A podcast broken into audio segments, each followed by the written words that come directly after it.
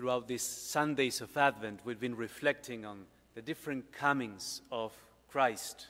We began talking about the second coming, and then about that intermediate and more secret coming of God through His grace and through the sacraments.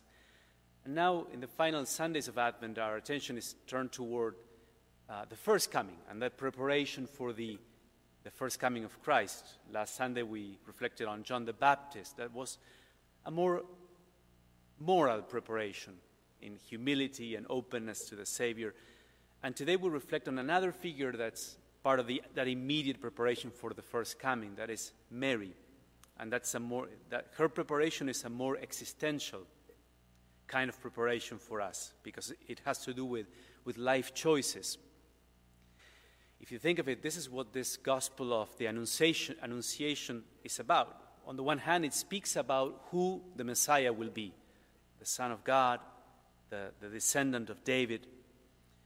But also, he speaks very strongly about Mary's vocation, how Mary was called to be part of the plan of God.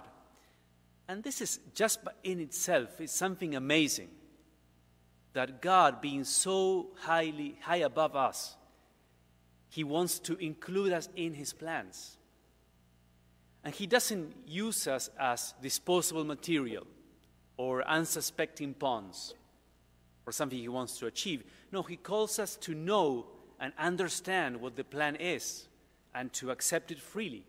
And so God, he want, who wants to come to, his, to humanity through Mary, asks for her permission and, say, and tells her, This is the plan, Mary.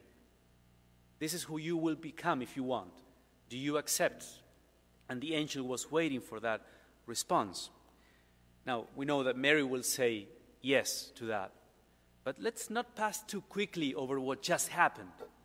Isn't it quite remarkable that Mary found out who she was supposed to be in that moment? She was asked to, if you want, she was asked to rearrange her entire life in a split second to partner with God.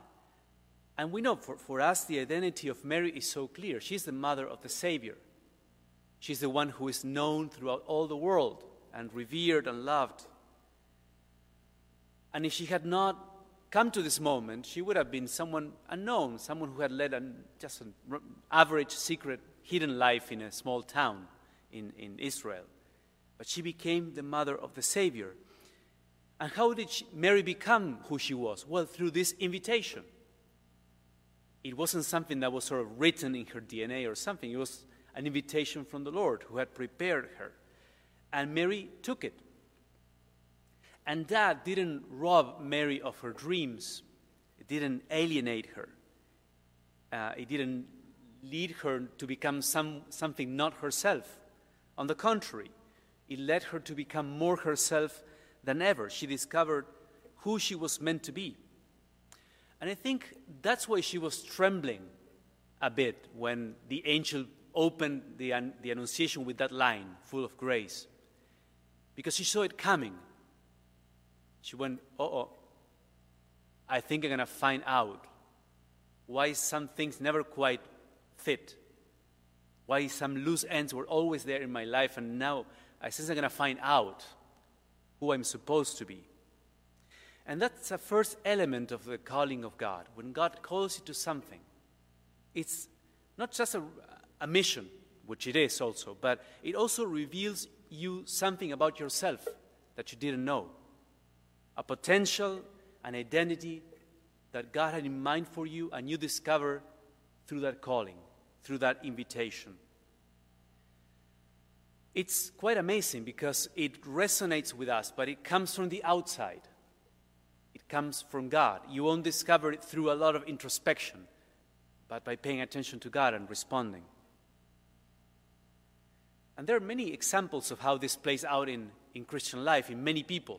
It, it, I think it's very clear in the lives of many saints. An example I found recently, I've been reading the life of this great missionary that was Mother Cabrini.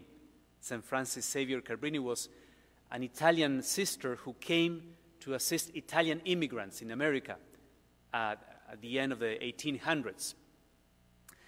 And they took care of schools and orphanages And at one point, she was invited to do hospital ministry with her sisters. And she kind of she was reluctant to do that. She thought, she thought that, that's not a good fit for our charism and who we are. And especially, she didn't want to go into this particular hospital because of the way it was managed. So she turned it down, but then consulted with advisors in Rome, and many good friends there told her, Mother Cabrini, I think you should say, we should think you should say yes to this. It would be a good fit. So she did. And subsequent events showed that that had been a very wise choice.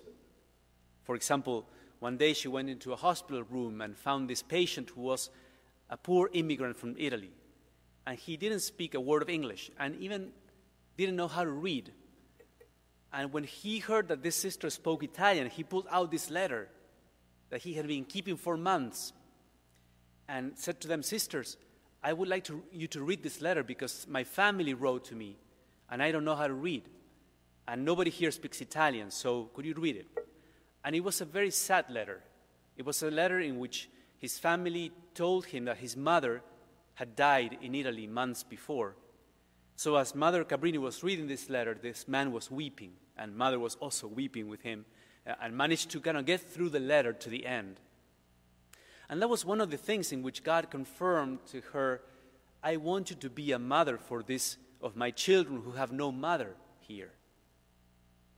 And it was like a revelation of this deep motherhood in a spiritual sense that she was meant to have, also for people who were in hospitals, who were so destitute and in so much human need of, of that human connection, that someone who could speak their language and have a, a heart for them.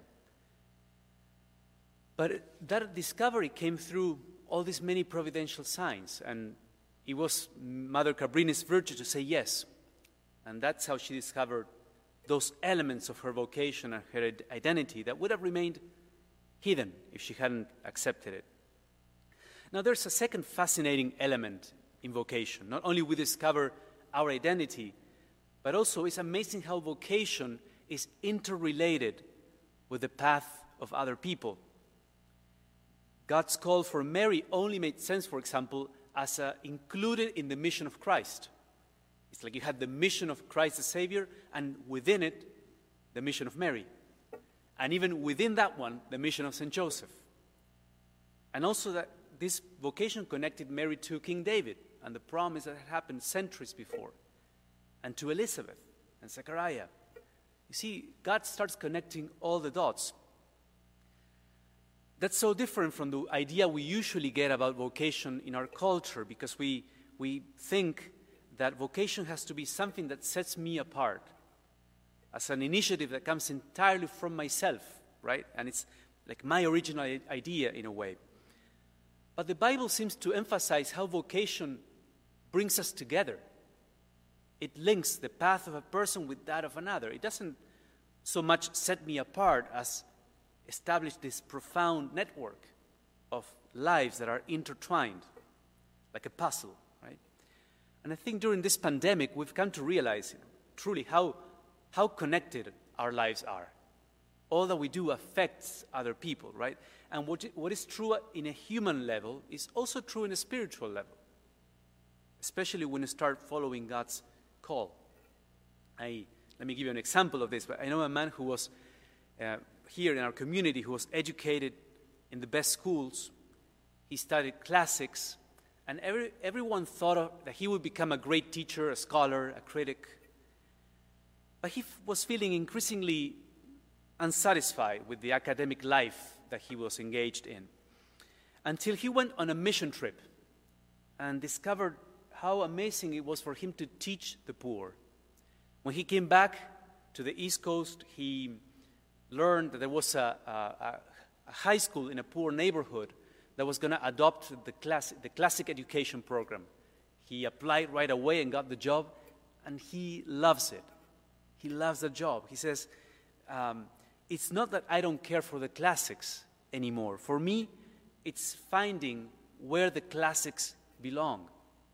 When I see uh, the eyes of a 13 year old shine when they discover Cicero or Aristotle for the first time, and this new world opens before them, that's what I meant to be.